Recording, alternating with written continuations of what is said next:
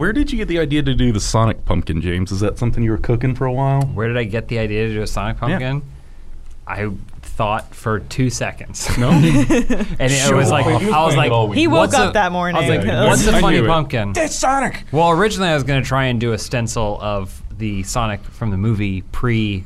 Uh, The good one. pre-change Back to make it cool worse. Before they ruined it. Um, but he had so many lines and crevices and details drawn into his, into and around his eyes. You and got to draw the gums. That it was going to be just too much. I didn't have the tools for it, so I said I'd go with a more basic design, which is Inferior classic Sonic. design. I think the problem with the original Sonic design was that you could picture him having sex. That's the best part. That's what I want for he all was of too real. It's like you understand that this creature has Yeah. a penis, He was and we'll use it.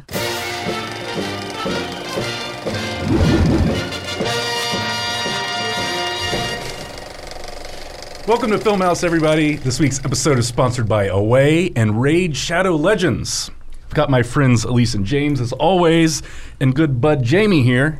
I'm a good bud. How are you doing, Jamie? I'm, I'm great. How are you? I'm really well, man. I can tell. First time on the show. Yeah. Are you excited? Very. I'm absolutely thrilled.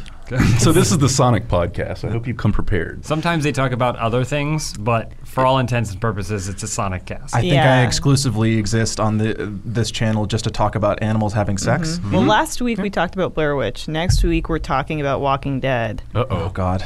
this week, I have uh, signed an NDA. Oh, okay. but yeah, you of all of us are closest to the actual film industry. True, true. Having worked on some major productions. I existed adjacent to things. Yes, We're expecting some real insights, Jamie. they will be outside. dish. We need you to dish. Um, but this week we are going to cover a few different stories. Um, first, we're going to have David Benioff and Dan Weiss are out of Star Wars as the streaming wars heat up. Uh, we've got some new details on Game of Thrones prequels from HBO.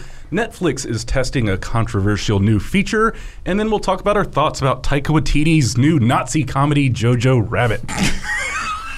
Not see your average comedy. I think that's how. Taika Waititi wants it described as, Yeah, because yeah. every single poster makes sure to, to emphasize satire. It's a It's like satire. satire, satire, Satire, satire, satire. But the fact that you're just like Nazi comedy. Yeah. I mean, that's what it, that's really what it was. It's the buddy Nazi comedy of the Yeah. century. You don't seem to have a direct line to what was Fox Searchlight Films marketing department, do you? They're not calling you, telling you how to refer to the film. You want to tone down the Nazi, Nazi. thing? Um, yeah, so let, let's start off with what I think would be the bigger story of the week. Um, new controversy, uh, maybe not controversy, but big news in Star Wars world is uh, David Benioff and Dan Weiss, the former showrunners from Game of Thrones, are out of the Star Wars universe. If you didn't know, they had agreed to oversee a new trilogy of films set in the past, around when the Jedi came to exist. Um, but I guess people were looking forward to this, uh, maybe more so than Rian Johnson's supposed trilogy. All in all, it seems like Star Wars is all over the place. Uh, maybe no one really knows what the future holds for the series. Um, but what we do know now is that uh, David and Dan are out, and it most likely has to do with a huge deal they signed at Netflix worth $250 million back in August. So they're claiming they're too busy now. There's only so much time in the world uh, to work on things, and so they're stepping back from Star Wars. that was the. I'm sorry to interrupt. No, no, please. They're too busy. uh, so they they're kind of known for working on only one thing, Game of Thrones. Yeah. Well, th- Busy, busy is the new Hollywood excuse. exactly. I've gotta too wash busy. my it's hair. Like, it's like, hold on. you found time to make uh, five films in two years and have some sort of weird sex party ring thing that you also have going. I'm talking about Hollywood in general. I mean, I was gonna like, I say. don't remember anyone. I can name three like- people that you're right about. But but you, you have found time to do all those things, but you can't find time to cash your two hundred and fifty million dollar check alongside your three hundred and fifty million dollar check. what do you do with the hmm, money? Come on, tell us the truth, Benioff, Weiss, and Feige. well, yeah, it's interesting because like this is a it's pretty vanilla. Yeah. Ex- well, not excuse really. It's a it's a pretty vanilla statement as to why they are stepping away. Lots of underlying currents and politics at play, mm-hmm. though. Uh, I want- there, there, we are. The streaming wars are upon us now. Mm-hmm. You know, so these mega studios are signing exclusivity deals. It, I thought it was a little strange when they announced this deal a couple months ago, knowing that they're also supposed to work in the Star Wars universe and release three films in the next ten years. I'm Also- busy is the new. It's not you, it's me. That's the Hollywood corporate yeah version of that. I, what, d- Yeah. Also with Disney Plus, how are they possibly going to explain that this w- w- this was them being busy and not Disney being like, I don't really want that to be on there instead of our thing. I wanted to have a party on the same day, and you can't have a party when I'm having a party. Mm-hmm. It's a good question. I, I mean, I, I am surprised Netflix threw that huge chunk of money at them, and knowing they also had Star Wars to do, and you know, it's like here's quarter of a million dollars, but I know you're also working on the biggest franchise of all time. But you're putting us first, right? So I, I don't know. It, it was a little strange when it happened. I was honestly kind of expecting something like this. Um, I don't know. So they also did uh, blame it a little bit on toxic, f- excuse me, toxic fandom. So they've taken a lot of heat over the last couple seasons of Game of Thrones recently, and they're stepping into maybe even a Did more they? rabid. Did they really? Did you, you A didn't game notice? about I must Thrones? have missed that. You know. Um, well, essentially, in ca- to catch you up a little bit, Yeah. in the, the last couple seasons of the show, they ran out of books to base the stories off of. Mm-hmm. Yeah. Um, and the writing, people say, went downhill. Yeah, I suffered, think suffered I, a little I bit. feel like we can all agree that the end of the show was not as well written as the beginning of the show. Whether you liked it or not is a different discussion. but wasn't Star Wars why why they shit the bed? That's what I thought. That when was- it, when, That okay, they were sorry, too go That ahead. was the distracted? assumption was that they were trying to rush the ending of the show to we get got to their shit to Star do. Wars. Yeah, we got we got real stories. They were like, We we gotta need talk about to, midichlorians for you you six know, hours. because Opportunities. HB, I think HBO would have given them as many seasons as they wanted for this show, but they said no, They we're did. ending it at Yeah. eight. They and wanted then to give we're- them more. and we're and we're getting out, Yeah. and the everyone in the you know online community was like, oh, they just want to make their their Star Wars. Yeah, yeah. But I mean, if if toxic fandom is a part of it, definitely seeing the reaction of uh, Rian Johnson and Last Jedi, you know, if you're already taking heat from Game of Thrones my and God. you're looking at that as the barometer for what you might face with Star Wars, yeah, Yeah. if you Wow. can't handle the Game of Thrones fans, I Yeah. have to imagine the Star Wars fans would be Especially terrified. like like I just finished my first foot long sub. Like I'd like another, please. you know, like yeah, uh, slide it down my gullet. Uh, basically, yeah, you're trading like one public thrashing for another potentially. Well, and after the Last Jedi, uh, people, you know, they the fans of Star Wars did run several actors essentially off of social media and have been attacking Rian Johnson pretty much constantly since then. They won't give up the fact that that movie was not what they wanted it to be. And just like the, the concept of, of being ribbed over your work in general is, is not really something a lot of professions have to deal with. So it's like they came to make shit, not to be um, bashed for for you know how they're making it. So it's like nobody really ch- teaches you how to do that in filmmaking school. And so I can see that being a pretty heavy load. I mean, like plumbers aren't like Yeah. making a sink work, and then somebody's like. That sucks so bad, my pussy fell off. Like, plumbers get to just do their thing, and they're not made fun of by the entire well, fucking not your plumber. You do shout at your plumber. I do. like I have that, to. He doesn't work fast enough, and my uh-huh. pussy did fall off. So Um, Uh, you think they should teach class on how to deal with social social media outrage? yes, I- actually, yes. I mean, I think they do in like elementary and or primary and like secondary schools now. I think a lot of that is part of it is like learning how to deal with your on- online identity. I notice that like I see kids in you know online talking about this that like they now they're taught about how to like protect your online identity, how to not be toxic. Like it is a thing, I guess, maybe in more liberal schools. I, I would say about. I would say too, just like kind of uh, in defense of the fandom. Um, I like obviously people are really passionate about it, the media they consume and stuff. But I also maybe we haven't seen it in a wide enough scope, but it has felt like it's kind of like a wildfire. Like as it's going, it burns really really hot. But then if you just step away for a little while, like if you just walk away for a little while, then the fire burns out, and then you can kind of come back and do whatever you want to again. And I think kind of what you're saying about the Star Wars thing, they see that that's stepping from a this stepping from a fire that they have from Game of Thrones into potentially another fire. But if they just don't do that, then they can go to this other path where they're working on something that no one's going to judge. No one has something to comparatively judge them on. Number one, because it's probably going to be an original piece, and then two, it'll just they just won't have to be in that world, and then they can move on with their careers after a certain or, or maybe they just did. It was you know, uh, their their eyes were bigger than their stomachs, and they did think they could stack all these projects and make it work. Um, You know, you look at someone like Taika Waititi; it's getting uh, solicited offers from everywhere, and he keeps having to put projects on hold. And it's like, well, you know, Thor three or Thor uh, four coming out when twenty twenty one, but then who mm-hmm. knows about Akira?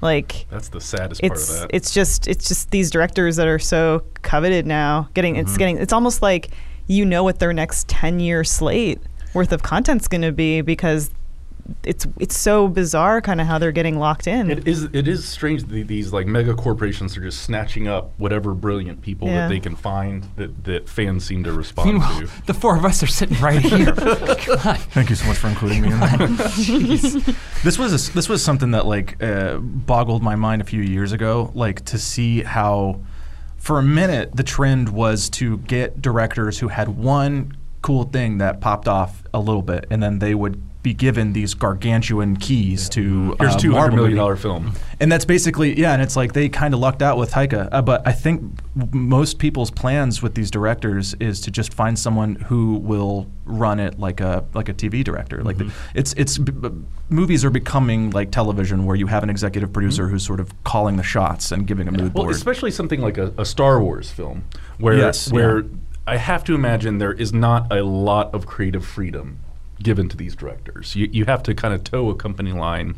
I think, Is- especially Star Wars. is there because it seemed like Rian know. Johnson Well, had a lot of freedom Yeah, it He- seems like Star Wars is the exception. He did, ex- except there, you know, Josh Trank was fired from a Star Wars film. Chris Miller and Phil Lord were fired from Star Wars film. Colin Trevorrow was pla- replaced by J.J. Abrams in a Star Wars film. Um, there's been a lot of messing with the directors in Star Wars films It's- by by Kennedy. So, you know, it seems at least that that Rian Johnson had a lot of freedom, but there's a lot of these people who are probably more talented, more well known than Rian Johnson that were taken off of projects because their supposedly directorial voice was too strong for Disney or Star Wars. they basically just need a captain of the ship to like kind of make sure that the line producer doesn't lose their mind with the schedule going out of whack. And I think that the second the director's like, but what if we did a Dutch tilt? They're like, burn him alive! Yeah, he shouldn't be here. He's got Kathleen- opinions. him out of here. Kathleen Kennedy. I mean, yeah, it doesn't seem like she needs people. She wants people to like toe her line.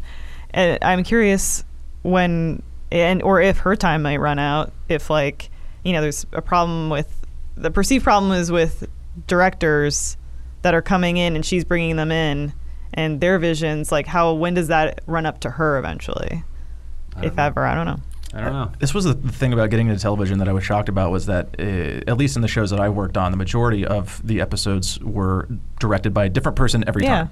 So it was always really interesting to me to see how they would keep the tone consistent. Yeah, how does that work? Well, Very curious. It's interesting because w- when I worked on uh, Shameless, there was a uh, a director on there that actually went on to do Game of Thrones. And, like those are two They're wildly very- different Yeah, Mark tonally. Mylod. He's he's absolutely incredible. He's one of my favorite directors that I've worked with, and I think it's in television it's a different game than in film because you're kind of being you're literally there to just be glue for the production in a lot of ways, mm-hmm. and the creative aspect is really just matching a mood board more than it is doing anything So- independent. So it was like your showrunner then meeting with the episode directors to be like, okay, like here's the broader. Yeah, they're kind of given a idea about how things should feel. Yeah. And then you're just kind of there to display the information that's mostly on the page and stuff. So that was like, uh, you know, you would have a team of directors that Okay. would that would circle in and out, and it was always the executive producers were always like looming. Like I remember Gale w- Hurd on The Walking Dead. She was there every single day, and she at the time I think was was you know top dog for. She still is. I mean, her name's on everything, but I I, I think that um, Angela Kang has been, uh, sort of been the the captain of the ship for a minute now. But she was she was always there, and she was always keeping everybody in tow. It was very interesting to see like this is not a director's medium at all. Interesting, So- because so- uh, I- I've listened to a lot of interviews with Mike Schur, showrunner of The Good Place, and some Yeah. of his directors have directed episodically, and maybe a little less intense of an environment than Walking Dead. Uh, Mike Schur seems like a pretty like chill dude, pretty easygoing guy. and basically like with that show it's really interesting because there's so much that is has been in different seasons big reveals. Mm-hmm. And it, for him it's a challenge of trying to get these episode directors to stay in tone with the show and what's about to happen without revealing to them what's going to happen. Hmm. Right. like it's So you that's can't been- tell them the secret. yeah he doesn't want to tell them what's going to happen in the show but he needs them to direct the episode properly. Mm-hmm. Yeah. and it's like a whole thing. tricky. it sounds it's super interesting. Like i mean that's what they did with the actors too but I mean, it's kind of like being a head chef for a party. It's like you're kind of telling everybody what they're making, and they can make it. If they make it wrong and it doesn't work with the rest of the, the, the meal, then that makes sense to get rid of them. But you don't really see w- the ingredients of making movies. So all you see is like, oh, this person got fired, this person got fired. Yeah. It just kind of feels like. Oh, it's it's calamity over there. Uh, Kathleen Kennedy is a a monster who is who's uh, r- reining everybody in. But like you know, Devil's Advocate, she's got an entire empire of uh, emotions to match with a bunch of different people uh, contributing to that. Well, and you know, I guess recently it was announced that Feige is somehow going to be involved in the Star Wars universe, and maybe he is there to act as that showrunner type personality to tie in whatever tone or themes that they're going for across these huge multiple trilogies of series. Oh well, i- is anyone here sad that these guys aren't making Star Wars anymore, or or has the tone turned so much on these creators that we're happy they're no longer involved in Star Wars? um no Yeah. the the biggest i think the biggest upset was the into the spider verse guys going and and being pulled off producing their star war and then being and then moving to into the spider verse and that being like an insane hit but maybe that was for the best Oh yeah. Yeah. but that that was the one that of everyone that's worked on this new Star Wars thus far, that felt like, oh, this is could be a different kind of Star Wars movie. Because interestingly enough, for as much of the firing and stuff that's been happening in the Star Wars behind the scenes, they all feel pretty much the same. Like I think the writing Yeah. changes dramatically from movie to movie. The scripts are different, and the plot lines and themes are different. But like, none of them feel that different. For you, we're just we're even watching a trailer that like shows through a bunch of stuff. Like, wi- unless you see one of the main characters, it's kind of hard to know which which m- Star Wars movie any of these clips are from, kind of thing. Um, but I do think that Phil Lord and Chris Miller have a specific tone that they have in all of their films that is unique. Might have been too far left field. I don't know. yeah i guess that's that's like one perspective but then there's someone like jacob that could give you a timestamp of when those you Well, know yeah. tie fighters Jacob, were yeah, Jacob doesn't count though. I think for, Um, as far as Benioff and Weiss go, like I wasn't the kind of person who saw them coming up short at the end of Game of Thrones and thought these talentless hacks. No. because uh, in their defense, adaptation is really difficult too. Like and and while when the when they ran out of story, things started to fall apart and fall away. Um, that's definitely fair, a fair criticism. When they had the material, things were really good, and it ha- it was some of the best television that's ever been put on screen. And adaptation is very difficult. It's sometimes it's hard looking at a piece of source material and going, what's important, what needs to be pure, how is this going to be filmed, how's it going to be translated to a new medium. And How do so, I cut this down into something that can be on TV? so even though they were going to work on an original trilogy, I was kind of excited to see how they would adapt Star Wars into whatever project they wanted it to be. Um, More so than thinking they would just screw something up like they did Game of Thrones. but um, them not working on it also doesn't mean anything to me because I think that is more of a statement on how invested I am in the future of Star Wars. I don't believe it was their decision. I, I don't I don't believe the the Well- excuse of like yeah we're a little tied up I can't really I- make it over there. Yeah. sorry." same, same. Them Like, saying they're too don't know. busy, it's like you know. It, I think you can find a way to not be busy if it means Right. the difference between three hundred and fifty million dollars and five hundred million dollars. Like, Yeah, well, they may have been presented with an ultimatum, or they may have been Mm-hmm. presented with a a some type of deadline Mhm. that they couldn't hit, Mhm. and they went, "Ah, "We can't do that." And then the studio said, "Okay, you have to you have to choose." Mm-hmm. I feel I feel like it was just like the backlash uh, at the end of Game of Thrones. I could see a bunch of executives be like, "Hey, this is kind of poisonous for the brand right now, so like uh, maybe go check your options." I, I do. part of the Netflix deal did require them to be on set for the production of whatever film and television shows they were going to be working on for Netflix. Time wise, that might have conflicted some. I do think also Disney is reworking whatever they have in mind for the future of Star Wars. Mm-hmm. It's it's going to change completely. So it doesn't really surprise me that they're scrapping maybe half baked ideas that didn't really make it anywhere in the first place. Mm-hmm. Mm-hmm. Yeah. Yeah, they need. They need I, I feel like they need somebody to pull a Taika Waititi on on Star Wars. I would rather something that does not fit the tone, but is a good movie.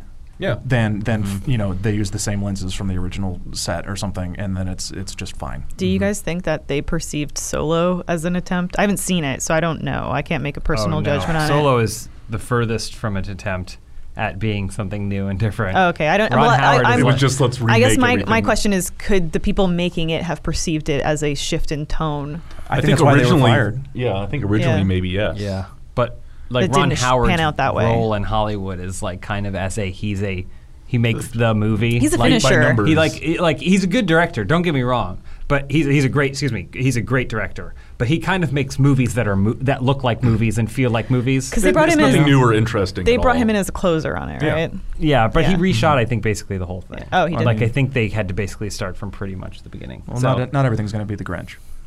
yeah. He's great at making great movies, but if you're trying to stand out, like then you kind of sometimes you have to do something different. So I think when they consciously went from someone who makes different kinds of movies to someone who makes movie movies, that seems like a very conscious decision to say we want this to fall in line, not to stand out. Um, but unfortunately, it didn't do so great. So maybe now that's where they started rethinking. They didn't want it to do great. I, I have the I, I have a I have a theory about Yes. uh, popular culture in general. This isn't a rogue theory. It's like I, I fully believe this is this is the case that things have to be fine at at worst.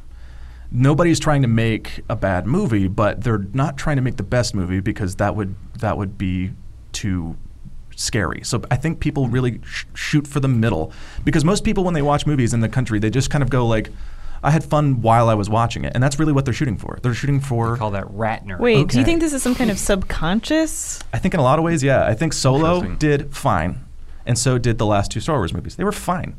People loved and hated them, and that's what you want. Jamie, this is radical tinfoil stuff. I'm not just gonna lie to saying. they might be coming for you. Right. I'm not trying to uh, cause Wait, problem, but I like, do you? fully believe wh- but do you think it's coming from like the writers or the director? that is or- a that is an advertising thing. I, I think the what was Oh, you think? Oh, things have to be okay at best, and uh, It just at needs to be worst, I mean. digestible. Something Yeah. you can go and eat, spend twenty dollars on, and then just leave forever. It just can't be boring. Hmm. That's all, because then people forget it. that's how I feel about most like popcorn blockbuster. mo- Like It's how pop I'd- made. Yeah, I'd rather it be out in the bad and I'm- Gods of Egypt. because it was it was boring. like it, it You can walked be. out of Gods of Egypt. I you did. had I did all of the leave. gods. I, I was like, Boo. I don't know if I took an Uber home or you took an Uber home, but one of us. You should have taken the key, taken the keys. But uh, I do, I do would much rather a movie be bad and not boring than, you know, it could it could be a cinematic achievement. But if I'm bored, I'm kind of like, oh. That's what was so weird about um, Blair Witch was like th- th- that was a situation that was a part of a I guess technically it's it's sort of a um, uh, what, what's the word? It's it's it's a part of uh, it had a legacy that it had to live up to, right? Sort of like in the Star Wars universe, you have these sort of like things that you need to hit in order to fit into the, the the world or whatever, right? So like there was a lot of expectation going into it, but it was sort of it felt like they really there was a lot of aiming down the middle. I feel like with the advertising that was it just felt so generic that it kind of disappeared. Were they? Do you think they were relying too heavily on just the brand of the Blair Witch? Yes, which was such a mistake. Yeah. I really feel like the and I you know I, I think that we were all kind of like in theory that makes sense to advertise on For- the Blair Witch, but do you want to explain your uh, connection for people that might not know? Oh. I'm sorry. Yeah, no, I I, I was uh, in the 2016 uh, reboot pool of Blair Witch. Uh, it was sort of a series, uh, like a continuing of the story. I, I played the brother of Heather from the original, and it was uh, it was a situation where the movie was, uh, I guess, sort of looked at as eh for people. You know, and it so it disappeared, and that was really interesting to me to see. Like, it would be better if it was dreadful in a lot of ways, because It would be more memorable if it was terrible. yeah, absolutely. To be forgetful is the most is the it's the worst crime you can commit in entertainment. You have Yeah. to be either so terrible that people can't stop talking about it or so good that people won't stop talking about Yeah, it. Yeah, it's like how sometimes indifference is worse than hatred. That's the know? well, the opposite of love is indifference instead of hate, like Yeah. that old adage. So it's like you know, people really want to make the worst movie of all time or the best uh, situation for the whole, rather than the best movie of all time, because they just want people to kind of go in and say, "I had fun watching it." Because that makes the most money. Uh, people passively enjoying things, but it's, uh, things have to be kind of like a little bit weird for people to remember it. You know, So you're saying you liked the Game of Thrones finale? I'm saying we're talking about it more because it was controversial than if it had been perfect. ah, okay. Good All right. point. Kaboomed. Well, I guess um, I feel Dan. like I need to take a vacation after that. You're- that was, you're that's not very alone. heady. I feel like I need to escape, get away from it all. yeah, Just- get away from it all. Yeah. with- maybe with some new baggage from away bags. Oh my gosh. Thoughtful luggage for modern travel. Away creates thoughtful products designed to change how you see the world. They started with the perfect suitcase, crafted with features that make travel more seamless. So all you have to do is think about where you're headed next. Because getting away means getting more out of every trip to come. I have Away's the bigger carry-on, which is their carry-on just sized up to make the most out of the overhead bin. It has a lightweight and durable shell that's made to last for a lifetime of travel. A 100-day trial lets you try any Away product on the road. A limited lifetime warranty means they'll fix or replace your bag if it ever gets damaged. I've taken my away suitcase all over the world Vietnam, Taiwan, Thailand, China, New York City, and I absolutely love it. I've never said love and suitcase in the same sentence before, and I truly mean it. If you travel at all, I highly recommend you check out Away. The Away suitcase is thoughtfully designed and very durable. Knowing that Away will fix or replace my suitcase ASAP if anything ever breaks means I never have to worry about my luggage. The four 360 degree spinner wheels guarantee a smooth ride that doesn't stick or get caught. These wonderful little wheels make walking with this suitcase a breeze. One of my favorite features is a little removable laundry bag for dirty clothes. It keeps my stink off my fresh threads. It also has a handy built in TSA approved combination lock to keep your belongings safe and secure no matter where you are. It's easy to carry up and down stairs, onto buses, boats, and trains because it's so lightweight. I had to heft mine up over my head to fight my way through a busy night market in Thailand to get to my hotel. I had no problem because this thing is so lightweight. For $20 off a suitcase, visit awaytravel.com slash filmhouse and use promo code filmhouse during checkout. So for twenty dollars off a suitcase, visit awaytravel.com slash filmhouse and use promo code filmhouse during checkout. Um, I know I love my away bag, and I think you guys will too if you travel much at all. I've taken mine all around the world, and I absolutely love it. So check out Away and help support the show. Bam. All right. What do we got? Oh, so I guess tied to the D and D thing, we do have some Game of Thrones news, prequel news this week. Um, the one Game of Thrones prequel, kind of called The Long Night, was canceled. They actually shot a pilot. This is the one that had Naomi Watts and showrunner Jane Goldman. So I guess they announced that this week that that is out. They're not going to move forward with that. Um, this was, uh, I guess, the Starks versus the original White Walkers. If you're familiar with Game of Thrones lore, I didn't hear about this. um, Didn't they ruin that already? I, I mean, we, we've kind of already seen it, and people didn't like it that Such much. cynic. Yeah. Such cynicism. wasn't that a mistake the first time? Didn't they I ruin that already? They kill the white. They finish the White Walkers off episode nine of season one, and then there's a whole another five seasons of the show. I, Ah, I, I see, doubt I see. they'll And ever we- let it out of the vault, but I'd love to see that pilot. Yeah, I want to see the rest Well, of the I walkers. like we only the- know about the white ones. The interesting they thing come is that apparently the Game of Thrones pilot was terrible. Yeah, the original original. Yeah, Oh, yeah, they I do reshot it, remember hearing that. Yeah. They reshot it almost entirely and recast several main characters. I think Somewhere out there. It'd I be mean, really Somewhere cool out to there see. is a brand who's like, ah, my story. Shucks. but like that happened with uh, Lord of the Rings too, right? It was original Aragorn was somebody else. It was Yeah. Stuart Townsend. See, try, try again. Sometimes not a bad thing. And poor Stuart Townsend, I think, shot three weeks, which is the amount of time it took to shoot Braveheart, actually. But according he, to Bruce's dad. he shot. He, he, I think he was on set for three weeks. I want to say, and then they were like, "This just isn't. This doesn't mm. feel right." and then we got Viggo. Would we even They know? brought in Michael J. Viggo's- Fox. perfect. And he wasn't. I, I agree that Stuart Townsend would, would have been a weird Aragorn, but Too but pretty, maybe. yeah, I don't, I don't know. It's, it's, I do feel genuinely horrible for him, though. Especially because what have you seen him in since? Do you think that would? Charlie's He was Theron like, for it's a either time. this or Queen of the Damned, please. Jamie- Did you? What did you say, Charlize I Theron? said Charlie's Theron for a time. Oh. Jamie's like, you- Jamie and I need to be on a porch in Georgia with some oh. iced tea and Darling, our sun I'm telling hats. you, you sit Please, down next to me. We're gonna have a good Georgia? night, just talking and gossiping Have you about. ever been to Georgia? I mean, you might Russia. want to I, reserve I, that I mean statement Russia. I, I me. meant Georgia, Russia. I'm gonna Oh, pop okay, you. Do, do you think Stuart Townsend would have been in Hidalgo? Do you think they should have He would have swapped been Dan? the horse. Why are you picking on Townsend? Hasn't he gone through enough? Finally, someone's giving Stuart Townsend the, the bruising The he business? deserves. Um, anyway, poor so, Charlize. so we we lost one Game of Thrones prequel, but we got another one um, called House of the Dragon. Which, which Sounds a little stupid, honestly. sounds like a, a rap album by like Wu Tang. By Wu Tang, yeah. It's like that was the House of God, Flying Jamie's Daggers. here or- laughing at my jokes. I, I can't. But so, I'm, I'm buying that for a dollar, honey. So House of Dragon, uh, not just a pilot, but they're just going to go straight to series, uh, ten episode order of this show, based on a book called Fire and Blood, which is like I guess a, Just kidding. I'm just kidding. what's going on back here. just kidding. Sorry. But yeah, F- Fire and Blood was a fake, or not fake history. I guess it's all fake, but a history of the Targaryens when they came over and took over Westeros. Ooh. Um, so this is the show we're getting instead. I guess this is, you know, you got dragons instead of zombies. Maybe that's the difference or the selling point. I'm not too sure.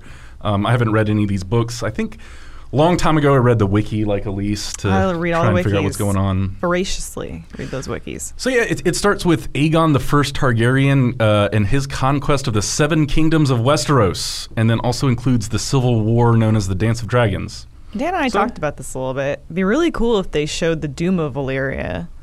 Oh yeah, Yeah. With, with whatever explodes. The vol- I'm assuming it's volcanoes erupting. I was gonna say this sounds like magic? an STI. Um, so the sh- the showrunners are Ryan Condal and Miguel Sapochnik. Sapochnik, I don't know how to say Oh, that. but anyway, poor guy. Sapochnik made a bunch, uh, directed a bunch of uh, Thrones episodes. Uh, Condal has produced a show called Colony for Syfy, I think. Um, he wrote a bunch of rock movies like Rampage and Hercules. Uh, Dude, yes. Rampage or Hercules? Which one? would that be Neither. Uh, um, he's also written Unmade Highlander and Logan's Run reboots. So I don't know. I haven't seen anything from that guy. But the the director Sapochnik did do the Battle of the Bastards and the Long Night episodes Wow, of Game of. Thrones, which were two I mean, those pretty impressive Beasts directorial to feats. direct, right? Seriously. Um, so he'll be directing the pilot and supposedly overseeing, you know, that portion of the show. But if you're the kind of person who wanted who wants to go, go back in hindsight, criticize the credentials of Benioff and Weiss, these guys have way less. Well, there's more directorial skill, maybe less writing skill. Yeah, but Because Uh, Benioff, what did he was they didn't Troy direct. Twenty Fifth they Hour. didn't direct episodes of Game of Thrones. They just wrote them. Yep, did they not? I don't I think thought so. they directed episodes. I think they might have done at the end there. like a couple of Didn't them, they? but like they were. Did they direct the Red Wedding? No. No, that was uh, the same guy who did the Battle of Bastards, huh? No, different. I just, I mean, I don't think that the direction was the issue, right? No. It was the writing. Directing credits. So, like, I don't think anyone's like directing was terrible towards the end. It was like, oh no, everyone was still into it. It just hated what was being shown. So, like, it's weird because this guy has Rampage and Hercules, and don't get me wrong, I love The Rock, but these You are don't the think of Hercules first? the most boring, exciting movies you can ever possibly watch. I recently was Um, like, I, I wouldn't mind seeing Hercules, and somebody was like, we've seen it twice. Yeah, Benioff wrote uh, Troy, Troy, 25th, 25th Hour. He- which were actually pretty He did well write written. X Men Origins Wolverine, yeah. but general consensus is that studio involvement is what really, really boned Yeah, that no. one. You're I right, think James, It's the pedophile who's running the business over at the X Men community over there. Kaboom! Yikes. David- You gotta be more Straight to it. specific. David To- Benioff which one? wrote Brad. three ep- or sorry, David Benioff directed three episodes of Game of Thrones. I think at a certain point they do whatever they want. Yeah, but I mean, like in the grand scheme of things, that's not all that much. So uh, we'll see. But, but, but yeah, I, I get what you're saying. Is like these guys don't necessarily have a huge pedigree beyond proving having directed a few episodes. I'm I just- would trust that I- guy to make some new look, ones. But I think they have pedigree. I just think if you want to compare pedigree, they may not have the same amount of pedigree for the people that we've already feel like have failed us. so Well, in in the what is it? The Fire and Blood books. There's supposed to be two of them. There's only one out so Mm-hmm. far. So maybe it'll run into the same situation where they burn through all the material before the next book comes out. just need to embrace shorter shows. Yep. Pick an end when BBC you start style? it. Pick an end. Yeah. Say where say say to your. I know everyone wants to get rich, so this is a stupid statement to nobody. But like, when you start something, you go in with a pitch, and we say we imagine this lasting th- four seasons. And then, and then if the first season goes well, they go, "Congratulations, we've greenlit you for one more season with an extension to four if we so choose." As opposed to going, "We love this show, we want to have it for the next twelve years." That's that's what fucks everything up every time. You'll never be running a studio, James. I Not know. with that attitude. Well, yeah. I mean, I'm on the creator side, and I'm sure if someone came to me and they were like, "Hey, that little short film you made, is there any way you can stretch that into a uh, six seasons a 26 hour series that spans over 18 seasons? We'll pay you 200 million dollars." I go, "Yes, I can do that. I'm confident it would work." I mean, it worked for the guy who Lights Out. Like he had like a 30 second film, and then they were like, "Do you want to do this for like mm-hmm. two hours, maybe?" And Yeah. and it's just He's kinda- like, "You know, it just lights out." And I'll do, like, I'll do Ouija too. Uh. Three Ouija. oh, Jamie. God bless you.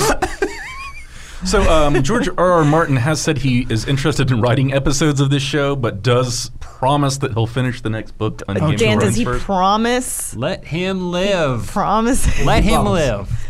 Let him live. He promises to finish it. I'm not saying That's let what he, him he live. as in promised he on might his die. on his live journal blog or whatever he People blogs on. stop holding this man accountable. Have you ever seen the book? You ever looked at one of those books from the side? That's a lot of words. So, the only describe people, who are allowed to criticize him for taking so long are anyone who's written a book from that when you look at it from the side comes even remotely close to it being that fucking wide. I'm convinced he's got a rat in his hair, writing, pulling his arms and writing the book. Stephen King could These Stephen books King are. It's like the Stephen, rescuers down under. Stephen King can, Wasn't no, he he can tweet at George R. And R. Martin and say, "You better hurry up." He's the only person, as far as I'm aware, that could say Tom Clancy's Ghost writers can say, "You better hurry army. up, man! Like, what's the deal?" I mean, he, They're he- so long. They're so huge. Okay. let him do his own thing. I'm, I'm not going to pressure him to write any faster. I'm going to pitch you guys a scenario. I'm so excited. Tom Clancy, Love it. Ghost, Love it. uh, comes to haunt you Mm-hmm. and agrees t- to let you. He will. He Wait, Tom will. Clancy's dead. Tom Clancy's dead. He will. Uh, That's the, he's the ghost in Ghost. I'm sorry you had to learn this way. He'll Okay. possess your body and mind, and he will write books with you as his conduit, wh- which will be uh, bestsellers. Mm-hmm. But once you're the ghost of Tom Clancy gets to have sex with your body. Wait, is he in my body? He's and he possessing your body with and body? having sex with it. Well, y- well, Is that when- just masturbation? when when you do the book writing process, there's no sexual component. He's Uh-huh. just he's you're letting him like Yeah. you Okay. you basically become a vessel. So Tom Clancy, who is not you know. A, a, a physical being can use it to write because he can't like I mean it's just easier that way. and to What pay if- you back for using your body, he No, no, sexes no, you. no. You pay him back Okay. Yeah, for the price, for the becoming curse. a It's the famous curse. by by letting him have sex But with I your don't know, body. how does it I would go? have Is it, like, with rough ghosts. or Does he pay? sex. Like, does he peg himself? Does he basically like go into the shower Describe and it then in detail. controlling you pegs himself? I don't know. It He should just just be he has he takes your body out and he can do whatever he want with it for, For a 24 day? hours. Ye- okay, which means he could c- contract some kind of STI, Oh, absolutely. but, he's, but then he gets to he gets out of it because he's Tom Clancy. Well, he also you're gonna be He's a rich. But if you're rich, yeah, if you're rich, you can cure Who anything. cares? So I'm the yes, rich person I that would doesn't I have would this, have sex or whatever with Ghost Tom Clancy. I would as well. I feel like being a conduit for somebody else's needs is already my sex life. So Oh, okay. really nothing changes. so you're in. There you go. I accept. And it just Dan's happens to be. Oh yeah, I mean, Clancy. is it like It's a that win-win espionage spy stuff that he's famous for, or You're- does he start writing like romance like Harry novels? Potter. You're rich and you're guaranteed to get laid at least once a year. so Damn, By that's a good. Ghost. Not even a question. The answer is maybe. Well, anyway. All right. So um, next next story. Um, Net, Netflix is uh, testing a uh, new variable variable playback feature on their mobile app, which allows you to play uh, whatever you want at half speed, three quarters speed, time and a half speed. Uh, and this, for some reason, has people horribly upset that Netflix is once again ruining cinema. Is Kathleen Kennedy one of them? yes, she's real pissed. um, I'm sure she could Mad at care less, honestly. yeah. Um, but it, you know, this is this is something that we've had on you know DVD and Blu-ray players for a long time. Something personally I like. Whenever I'm watching a podcast or listening to a book, I'll generally crank it up past normal speed. I don't know that I would watch The Godfather at two times, but for some reason, you know, it- I guess it's the internet, so you'll find people that are pissed about everything. Or Rampage, you'd watch it. 1.5. Oh, maybe even half speed to just take in The Rock even longer. No, that movie feels long at regular speed. Uh, Did you see Rampage? I watched most of it, and then I got towards the end where it was actually starting to rampage, and I was like, ah. Not interested. you already ruined it. I stopped. I, something distracted me, and I just never returned. yeah, movie's like asking for mustard at Subway. It's already too much. What's your problem with mustard, Jamie? It's not Mustard my problem at with mustard. Subway. It's Subway putting an exorbitant amount of mustard the instant it hits the bread. Fix it. Do something different. Less mustard. We're in a drought. People are upset about this, right? But People peop- will be mad about anything. It's divisive. We were talking about this a little bit as a group, and I'm not for it. You think I they're mean, gonna ruin but I'm cinema? also, I'm also not the kind of person who's like, I rem- just because I don't like it means you can't have the option, Sonny. I'm not sure who you're uh, Um, mimicking right now, but uh. I'm personally offended to a certain Mustard. extent. I feel like you're being a little bit offensive to my But people. I I couldn't imagine a scer- scenario where I would ever use that only because I understand I also listen to Audible fast and sometimes podcast fast, but I feel like pacing is a an element of film, right? The speed at which the film r- unfolds in front of you is an intentional device. Sure. So it'd be like to me, it's like Netflix is releasing a feature which changes all, changes all the orange colors to blue Temperature or control. whatever. Like like Hey, it's just we're just fucking with shit now. Who gives? Who cares? You know, we cut out every other. We have a new application that runs over Netflix, cuts out every other word that a character says, just cause. You know, I'm like, but these are all very important parts of the movie. Um, so I probably would never use it because I feel like this cost of saving time is experiencing the medium in a way in which it wasn't intended to be experienced, kind of. So I don't, I don't think I would ever use it. But at least you said that you would be down for it in, I- spe- in specific scenarios, right? I consider it a tool or another feature that doesn't necessarily uh, indicate a disrespect toward film. I think I agree with you that th- there, obviously, you know, to enjoy a movie at its its best, you want to be watching it in ideal circumstances. Are a lot of these filmmakers making their movies to be watched on a tiny phone screen? No, but people are watching them on it. So, like, they should they be insulted by that? Is is my question. And I also feel like you know, if I'm going to watch Life Aquatic with Steve Zissou and it's going to come to the point where, spoiler, Ned dies, uh, I don't know. I've seen that a billion times. I don't necessarily want to forward, fast forward through it, but I don't necessarily want to sit and watch this horrible scene that I, I don't like watching because it's so sad. I might watch that at two times speed just to get through with it. Um, So the next time you're watching Irreversible, you can get through the really rough Yeah. part of it at twice as fast. Yeah. It's like, why are you watching it in the first place? I mean, I the, the rest of that movie I enjoy thoroughly. It's just I just for emotional reasons, I usually I usually skip that scene. Maybe now I'll just watch it at two times It just- speed. It's, it's just I just consider it a tool. Like I'm sh- were filmmakers upset when VCRs had fast forward buttons. Probably, like yeah. I mean, I don't know. It's just technology. I, I think like It, does, it seems a little bit like old man shaking his fist at the cloud. it does a little kinda. bit. Like, are you upset that people are watching your movie on airplanes when there's a baby crying behind the? Like, I don't know. I saw somebody Well- watching Dunkirk on an airplane. Yeah, that's that was the not- I mean, funniest That's thing I've ever seen. Not the way seen. at all. You should be watching But- Dunkirk, but people do it. Since since film has existed, though, the delivery method has changed. Like, there's never been a guarantee that you're going to get your film seen in the theater that's up to the quality standards that you want it to be, and all the effort you put into making it. Like, I get that, but I feel like that's always been a commonly accepted thing. Like, No, I. actually changing the rate at which the movie unfolds in front of you seems like that is now you're transforming the media as opposed to just getting it in a worse in a degraded quality or whatever. I feel like the problem maybe isn't that the delivery method has changed, it's that the receiving method has changed. So people are upset about other people digesting their media more than they're upset about people giving them options to watch it differently.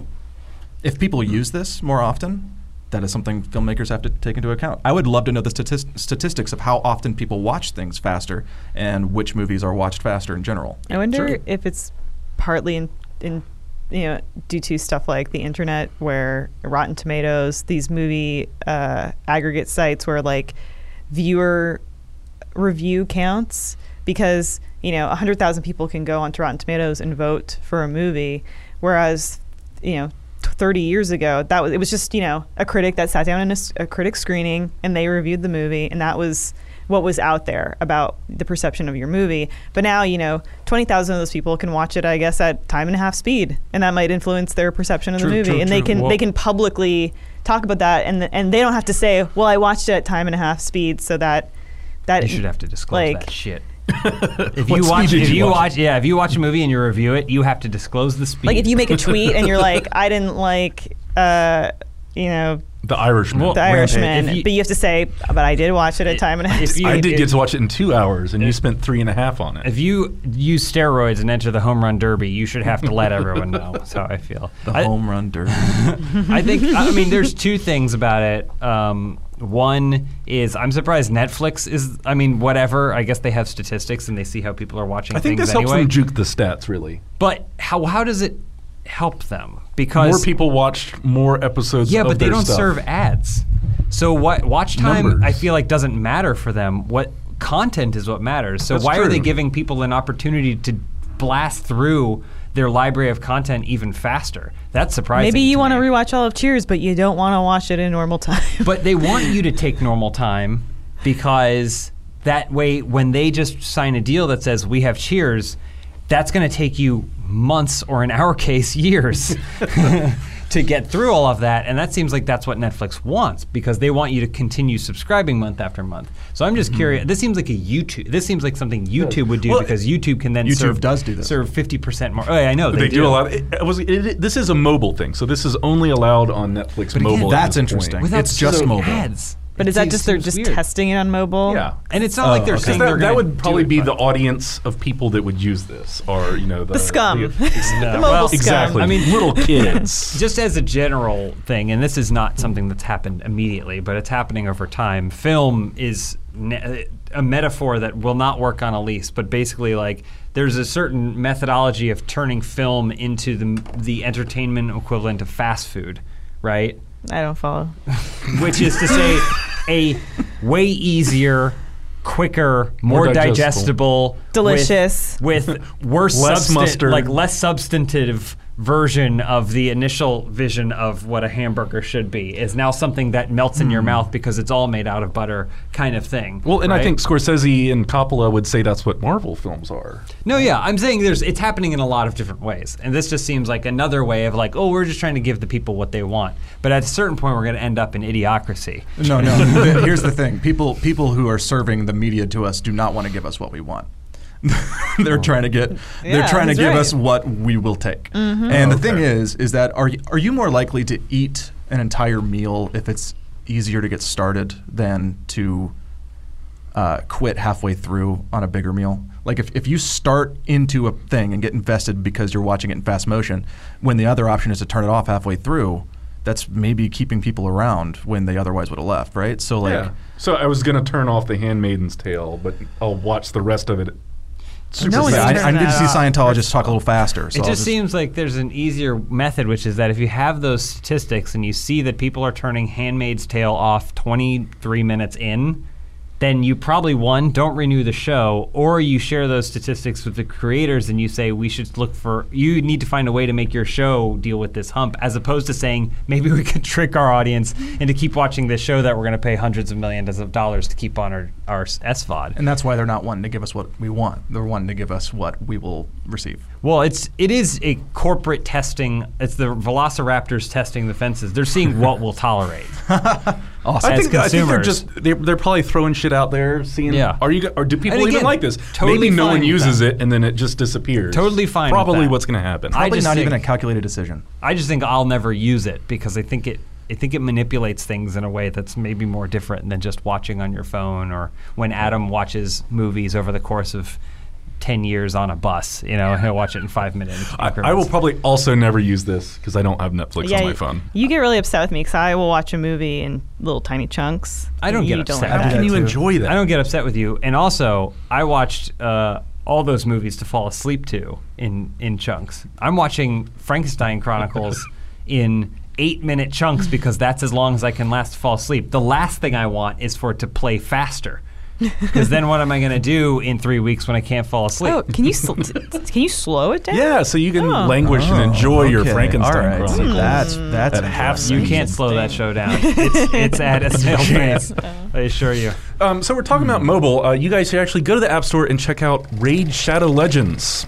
Forget everything you know about mobile games because one of the most ambitious RPGs of 2019 has just been released, and it aims to change everything. Raid Shadow Legends is a free smartphone experience on par with bigger PC and console titles. Raid features a fully realized storyline, 3D graphics, giant boss fights, and PvP battles, plus hundreds of champions to collect and customize. This is not your generic mobile game. In Raid, you have the ability to customize artifacts and build a unique mastery for each one. Check out the game that has nearly 10 million players worldwide for free. Click the link in the description to start playing and to support this show. Download Raid via patron.me slash filmhouse. And new players get 50,000 silver and a free epic champion as a special bonus after the first 7 days of playing. Plus, get a new daily login reward for the first 90 days in the game. So what are you waiting for? Check out the video description, join the new player program, and start your journey today.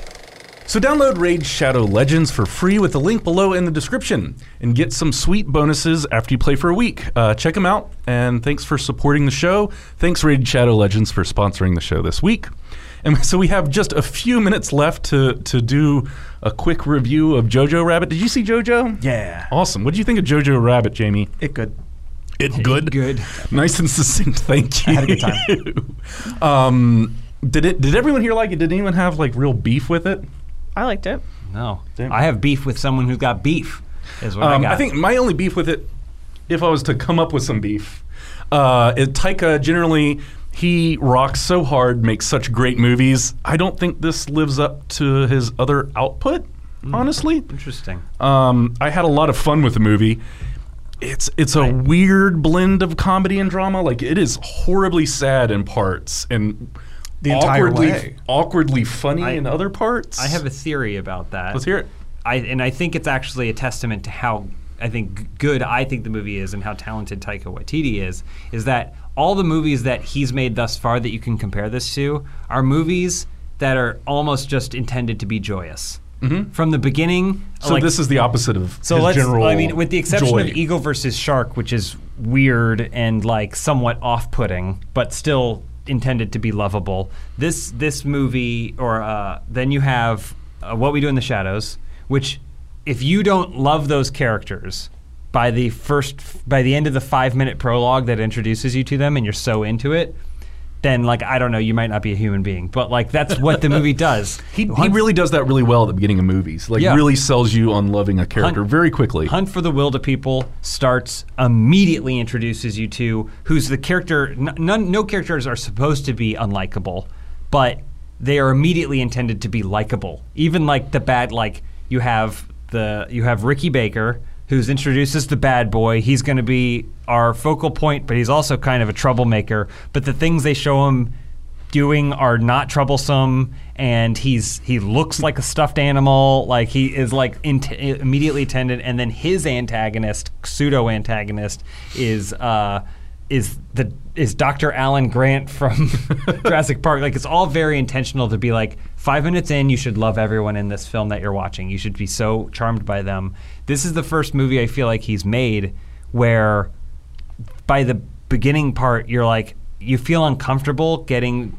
comfortable with them mm-hmm. because he's like, they're Nazis. It, Yeah. it, it does the, make the humor uncomfortable. I thought, like, I did laugh a lot in the movie, but there were several parts where I'm like, eh, should I really be laughing Yeah. out loud I think that- at these Nazis heiling? I think that's a testament to the humor, right? Yeah. Like, to, for me, at least, I thought it was really funny, and I think that was a testament to the humor because if you start at negative three and you still get people to laugh at a six, that's the equivalent of a nine nine point joke. Yeah, You I didn't feel uncomfortable laughing at humor from Nazi characters, I I felt you you don't want to like sympathize or feel like a Nazi character is humanized in a way. They did which- a really great job of it. If they're going to Yeah. make a Nazi character humanized, they wouldn't make them likable to other Nazis that exist now. Okay.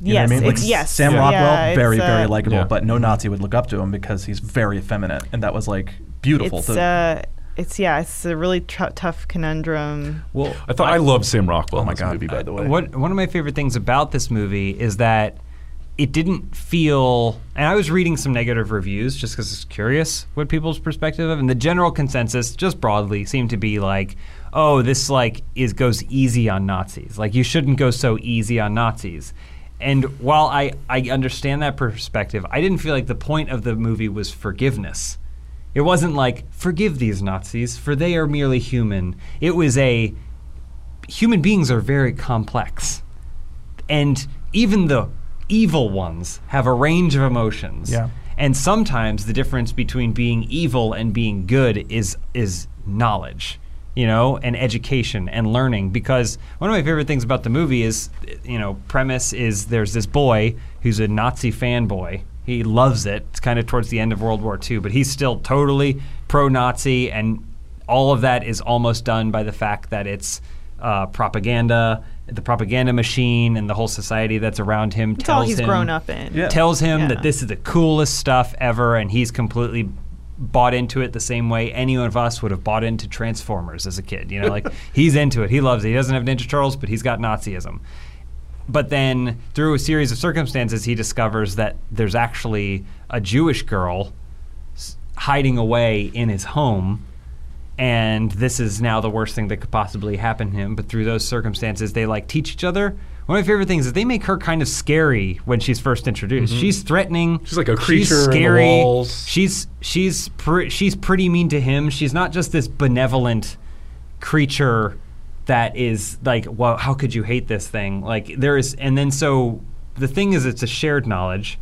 But I don't think that's a sympathizing with Nazis at all, which is a vibe I got from some of the negative criticisms.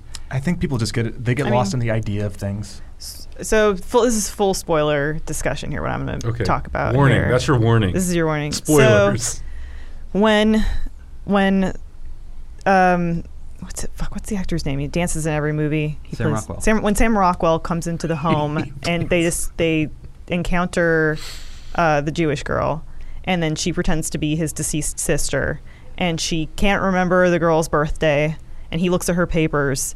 The implication here is is that Sam Rockwell like maybe concealed that information. Oh yeah, Yeah, he covered yeah, absolutely. So you're like, okay, well, he's not.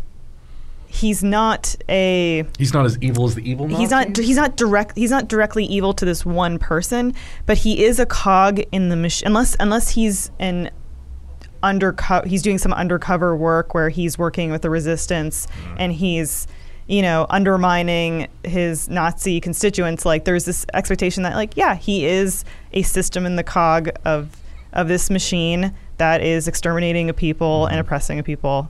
You know, uh, and so there's still that. So it's like he is a part of this machine, and then.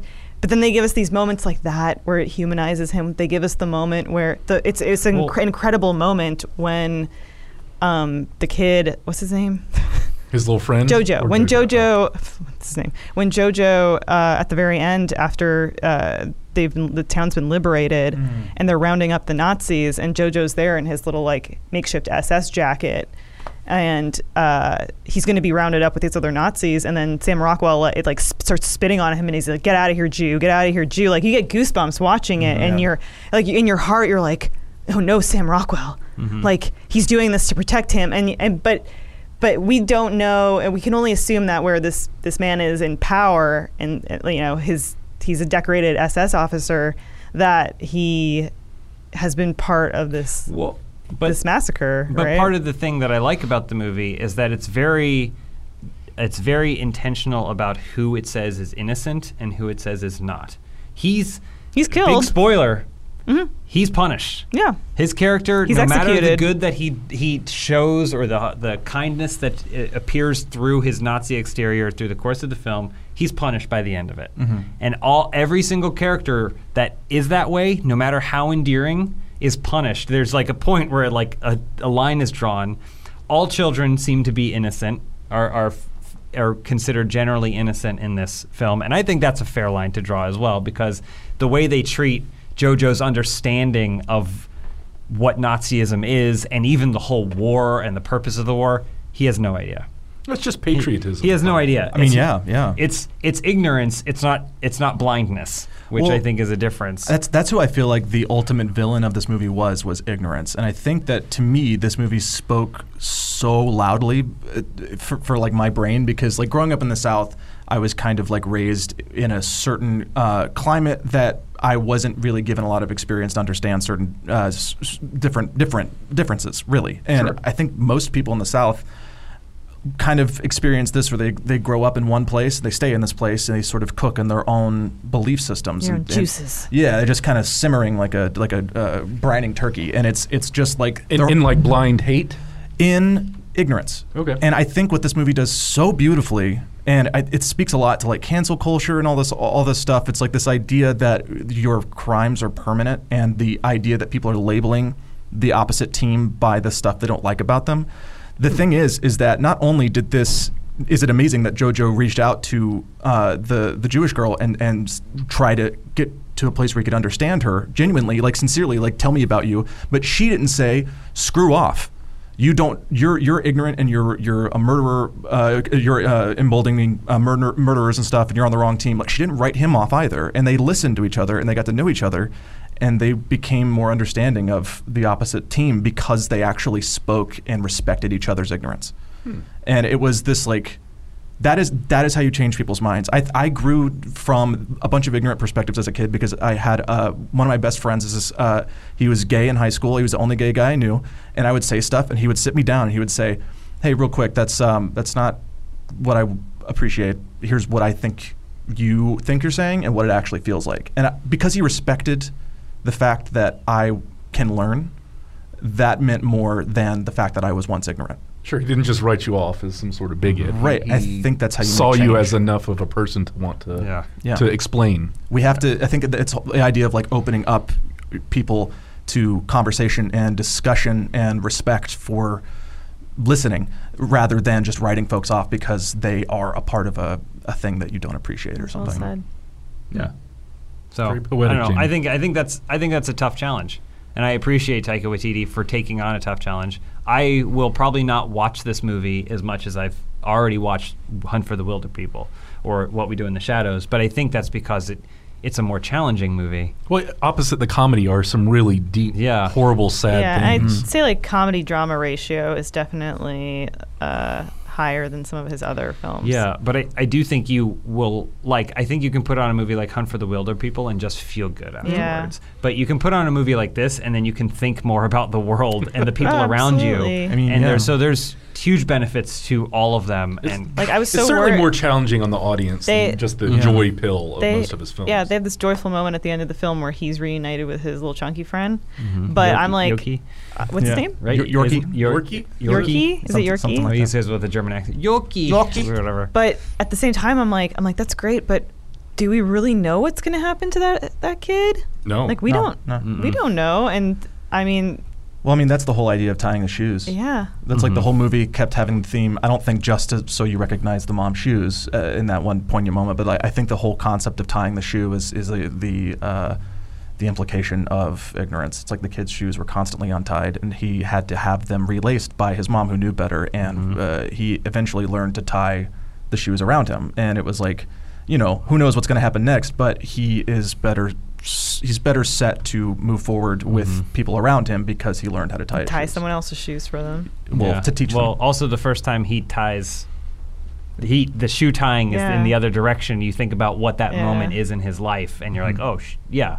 I don't know. I think it's great. I, yeah, it's, it's, I think it's a great really beautiful. It's a great movie. I understand people not being like I like on the liked it scale. Did not maybe like it as much as his other work, but that doesn't mean it's. I think it's any less. It's important. talent and good.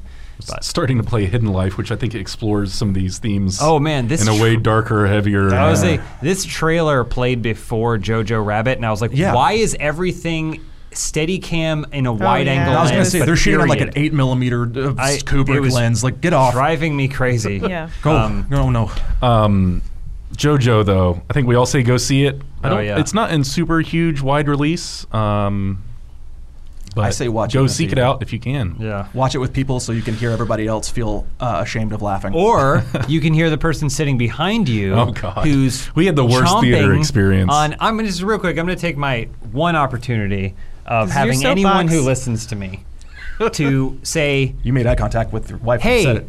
asshole that put your popcorn bag on the ground directly on ear level with Elise and I behind us.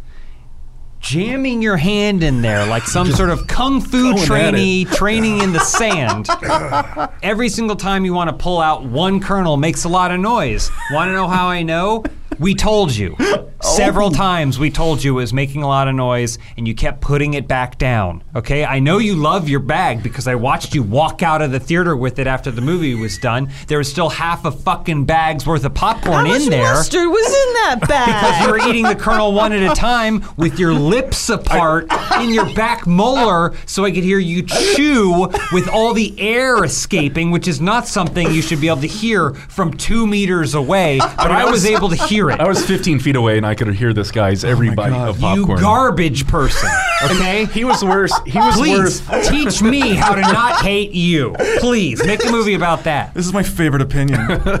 And he was worse worse alive. than old lady with dog and young couple with baby. Yeah. Um, which the landmark where we went to see this movie. I don't know what you're doing if you actually hate the people that come to see movies in your theater, but don't let a lady with a dog in. Maybe don't bring your legally dog. have to. No, I I mean, don't it was a service animal that rolls around on the ground Yeah. and yelps during the movie. That's not a service animal. Oh God. Um, Jamie, thanks for coming around this week, man. Oh, I thought I was in trouble the way you said Yeah. it. No, no, Thank you for uh, And that having man me. was you. Jamie. Don't you We- we talk have smack about say. service animals.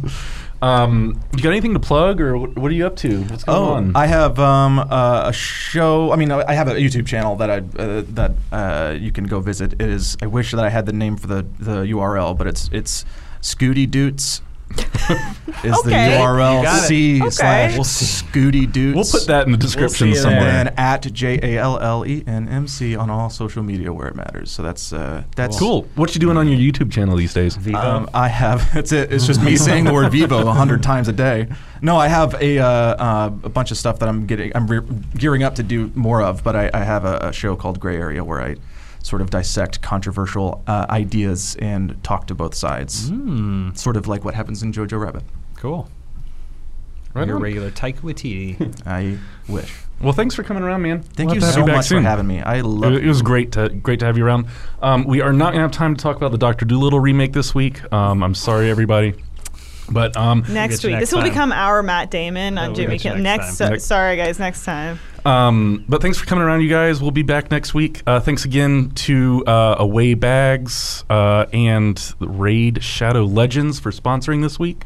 We really appreciate it. Go check out their stuff to help support the show. And yeah, we'll be back next week. Uh, see y'all next time. Bye.